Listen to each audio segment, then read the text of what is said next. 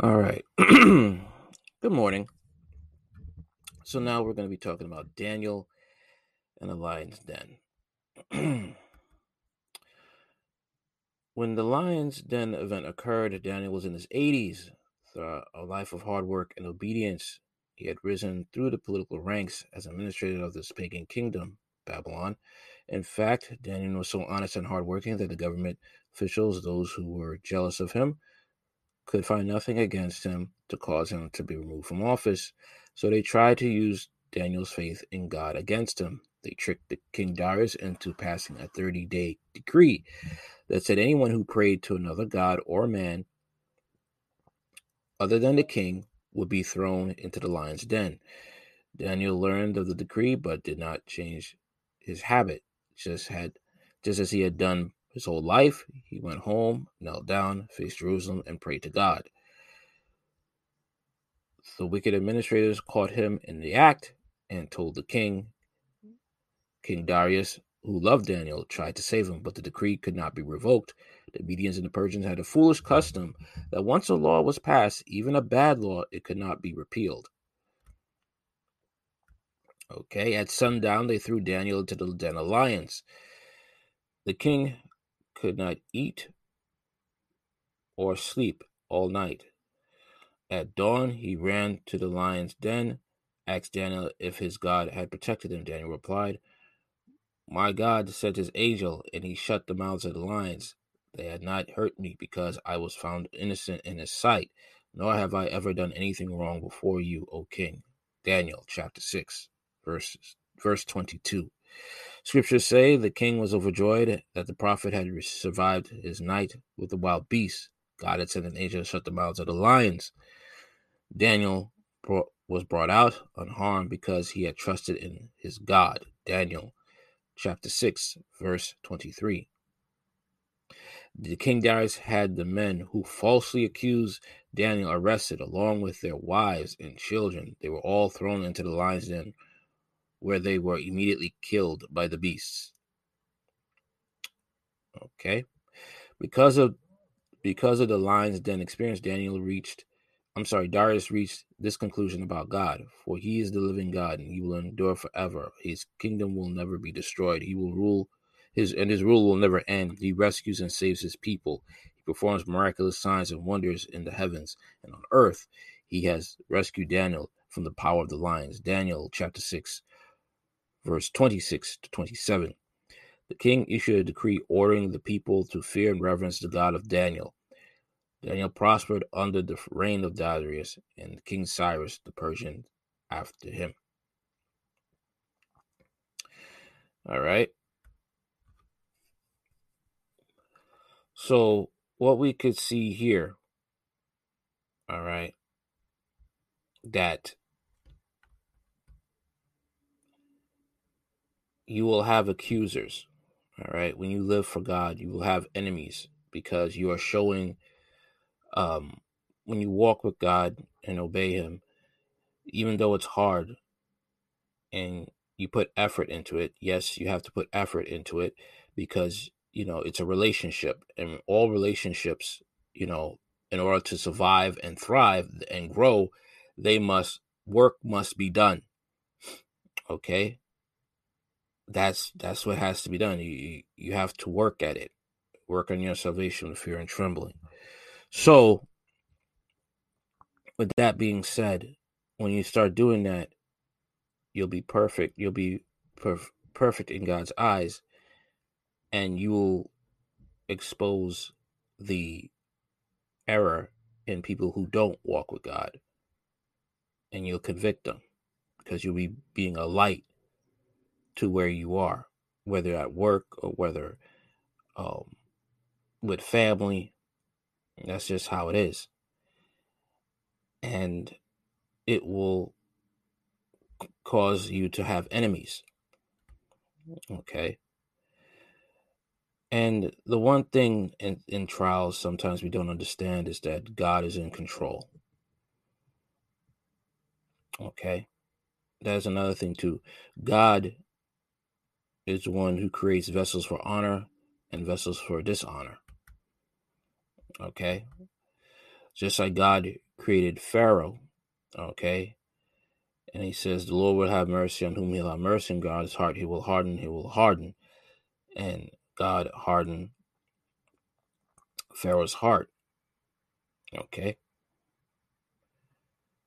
So God fashion you know, God has your enemies tailor made just to be used as vessels to test you and to try to see if you still trust in him. Okay. And um that is something that we always have to keep in the back of our minds. All right. a lot of times that we don't think that sometimes because we let sometimes we let fear um take over us. That is the thing.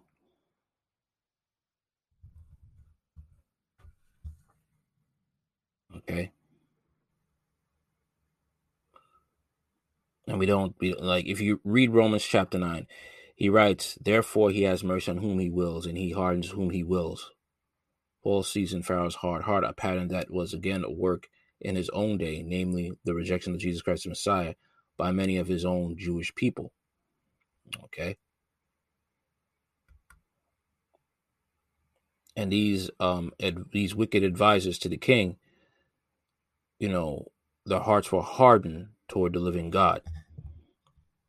Okay.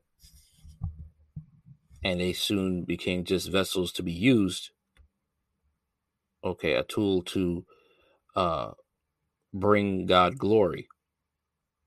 All right. And after they were finished being used, they were discarded. All right. They dug a ditch for Daniel, but they ended up falling in that ditch. That's the thing. Unfortunately, you know, um, their wives and children had to pay the price as well. All right. But we must always understand that, you know, God is there. Okay, when a trial comes up and our faith is tested, we must always understand that God is there. But this only works if your faith has grown to that point. A lot of times you hear this story preached or talked about in Bible studies, but the key thing is your faith growing to that point to sustain the trials. Right now, we're in the end times, okay? And a lot of people are just saying that I'll never take the mark of the beast. I'll never do this. I'll never do that. But if your faith is not growing to that point, you are going to take that mark of the beast. You say that now with your words, but when you can't work or you can't um buy food Okay. That is when that's the rubber meets the road, or you see your kids hungry, or your spouse is urging you to go get that mark, or your family members are urging you to go get that mark. Okay. Because the Antichrist will appear, and it's not going to be like, you know, some sort of, uh, it's not going to be some sort of reign that everybody hates the Antichrist. No, people are going to love the Antichrist. Okay. And they're going to say, you should take the mark because the Antichrist is the one who's going to be giving out the mark.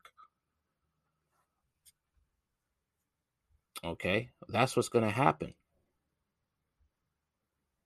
Oh, you should go get it, man. You know, he's such a wonderful person. I don't know what's your problem. He's such a wonderful person. You should get the mark. And you with that Bible knowledge, if all you have is the knowledge, but you don't have the faith to withstand the trials, you're going to fall apart. Okay? It's going to be you can't be lukewarm in these in, in these time in these times. And it's not easy. It's not. we have a choice to make. Do we want to make it out like Daniel, or are we going to allow these lions to tear us up? Okay. These demons. Okay. that are going to tear up a lot of Christians. Because there's so many ways to look at this, how this is going to play out. Okay. All right. And we must also look at the fact that this is, you know, the end times, you know, the falling away, the hardships, you know, coming, tribulation period you know, th- all this is is God's final chance for us. He's giving us one final chance for us to get it right. Okay. This is our last chance. Okay. Our last chance. And some people are going to be looking about this and like, oh, you know, this this isn't, you know, you're not telling the truth. I mean, you know, I, mean, I look at it as this. I mean, you can't at, is look at a person like Jesus Christ who went through all this pain and suffering and expect you're not going to go through it yourself. You was called to be Christ-like. But he always gives us a choice. You're either going to walk with me or you're not going to walk. You're going to side with me or you're not with me, you're against me. That's it. It's black and white. It is not an easy road to walk. Broad is the path to destruction. Narrow is the gate to eternal life. It's difficult. Few find a way, and narrow, and few that find it. It's very few that find it. You have, it. you know,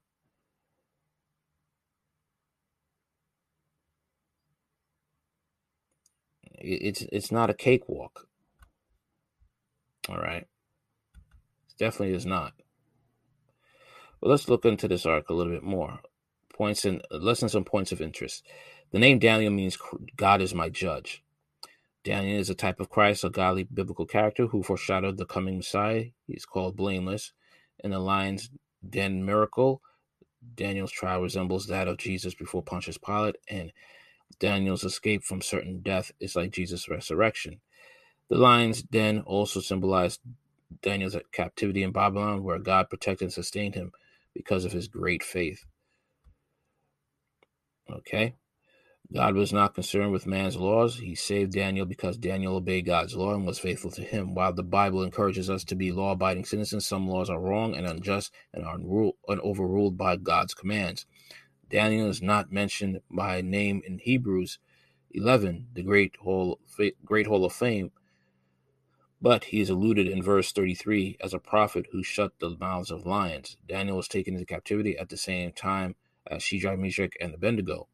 When those three were thrown into the fire furnace, they exhibited the same kind of trust in God.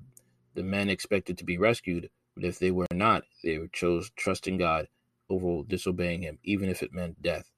And that's a thing too. That is a thing too, because you know I, I have that fear of death. I'm not gonna lie, but see, that's the thing. You know, we're not promised an easy life. We're not promised that if we trust God, we'll get out of it scot free. We'll get out of it pain free. No. Okay. Jesus died a brutal death. Jesus prayed, Father, if this cup could be taken from me, you know, if it could, if it could, if it's, he went through it. If it's not, you know, he he still went through. If it's still your will for me to go through this, if it's still your will for me to, you know, if it if it be so, all right. He was sweating drops of blood okay but he he understood you know um if you know I, if i still got to go through this i'm i'm to go through this i'm still to i'm to please you father and that's that's the model that we have to follow if we want to make it through that narrow gate okay he was humble on you know even to the to the to the cross to death on a cross. Okay? That's that's how humble, that's how obedient Jesus was. Third day rose, conquered death, and gave us a path to go to heaven if we're willing to be obedient. And it's not easy. Cutting out people, places, and things. But that's how you survive the lion's den. And that's how people have to look at it. Those who want to be Christian, those who want to be Christian, those who are in the faith, that they have to look at it that way. They have to go through that way. And a lot of people don't want to. And that's their choice. It gives us a choice, but we can't be mad when we don't end up to be with God after death. Okay? We can't be mad.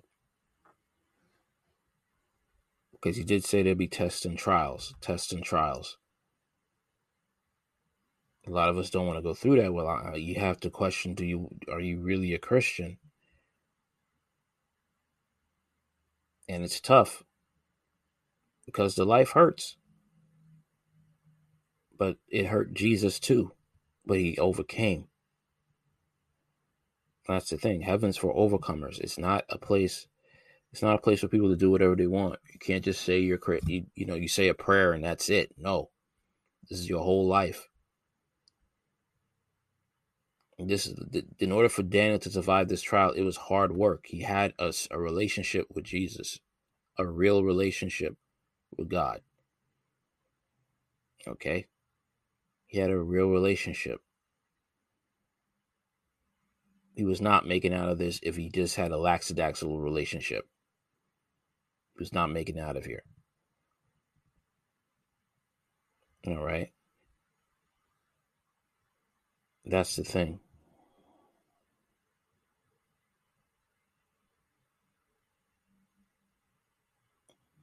However, if he had a, you know, that's basically it. whether we live or whether we die praising God, that's so be it. A lot of people laugh at this, say that's fanatical stuff. We don't have to go that far. Okay. Okay. All right. That's all I'm going to say. That is all I'm going to say. To end it just like that. Peace and be blessed.